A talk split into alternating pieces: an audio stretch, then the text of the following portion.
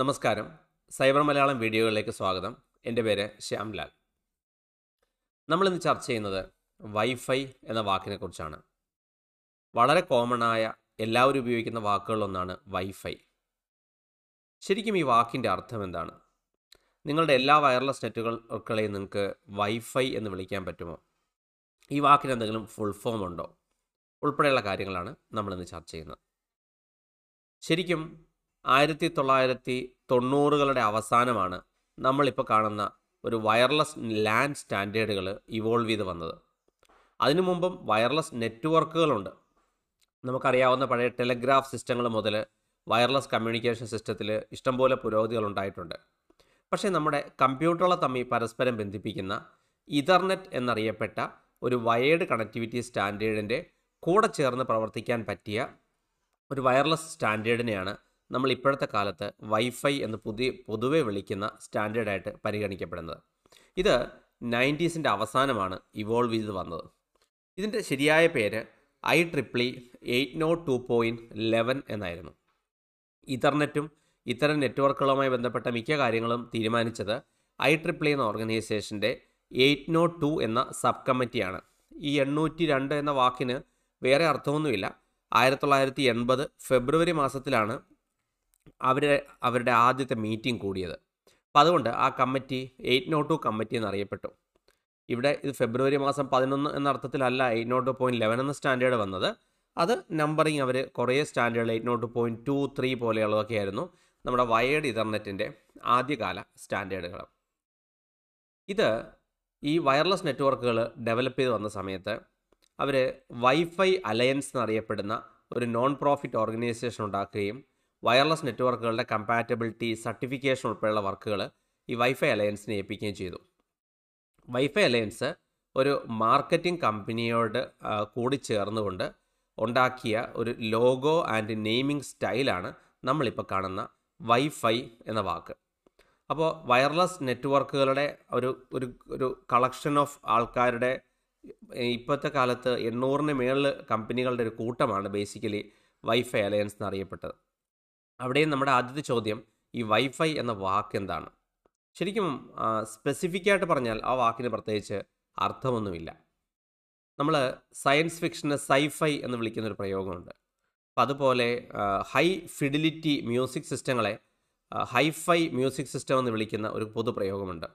ഈ പ്രയോഗത്തെ പിൻപറ്റി wireless fidelity എന്ന വാക്ക് കൊണ്ടുവരാനുള്ള ശ്രമമായിരുന്നു വൈഫൈ എന്നത്.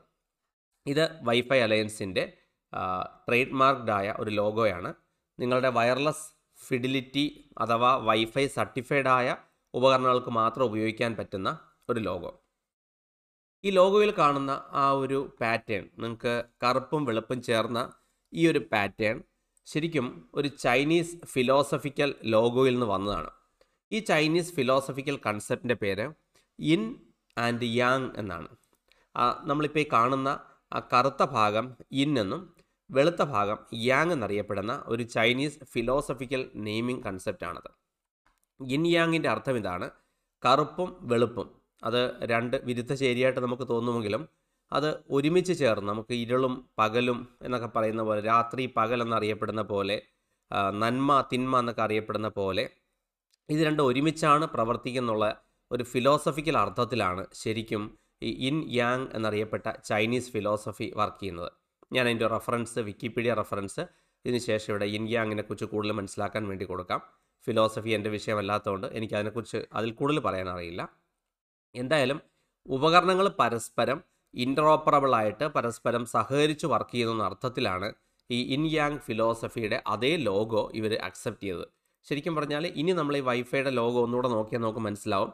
ഇത് പൂർണമായിട്ടും ഇൻയാങ് എന്ന ഫിലോസഫിക്ക് വേണ്ടി തന്നെ ഡിസൈൻ ചെയ്ത കൺസെപ്റ്റാണ് വയർലെസ് ഫിഡിലിറ്റി സ്റ്റാൻഡേർഡുകൾ അഥവാ വൈഫൈ സ്റ്റാൻഡേർഡുകൾ കാലക്രമേണ നമ്മൾ തൊണ്ണൂറുകളുടെ അവസാനം വന്ന ഏറ്റവും ആദ്യത്തെ standard eight nought two point eleven എന്ന ബേസിക് സ്റ്റാൻഡേർഡ് ആയിരുന്നു അത് രണ്ട് എം ബി പി എസ് ആയിരുന്നു മാക്സിമം നിങ്ങൾക്ക് ട്രാൻസ്ഫർ സ്പീഡ് ഓഫർ ചെയ്തിരുന്നത്.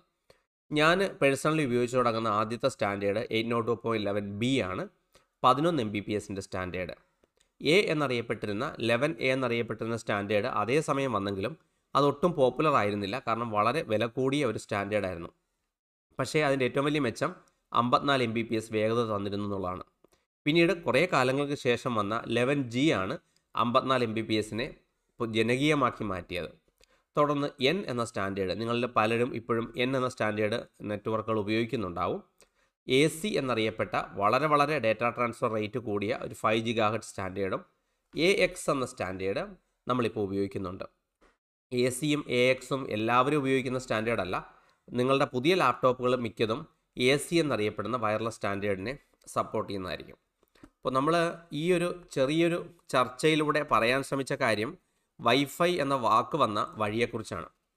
വയർലെസ് ഫെഡിലിറ്റി എന്ന വാക്ക് ഒരു ഒഫീഷ്യൽ അർത്ഥത്തിൽ ഇപ്പോൾ അവർ ഉപയോഗിക്കുന്നില്ല. എന്തായാലും നമുക്ക് ഇപ്പോൾ സ്പെസിഫിക്കായിട്ട് ഈ നമ്മുടെ എൻവയറമെന്റുകളിൽ ഏത് നോർമൽ ഇതർനെറ്റിന് പകരം കണക്ട് ചെയ്യുന്ന ഉപകരണങ്ങളെ നമ്മൾ വൈഫൈ എന്ന് വിളിക്കാറുണ്ട്.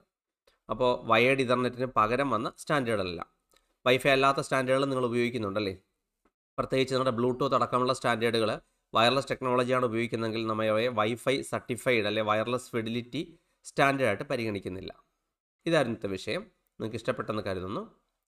തുടർന്ന് ഇതുപോലുള്ള വീഡിയോകളായിട്ട് കാണാം. നന്ദി.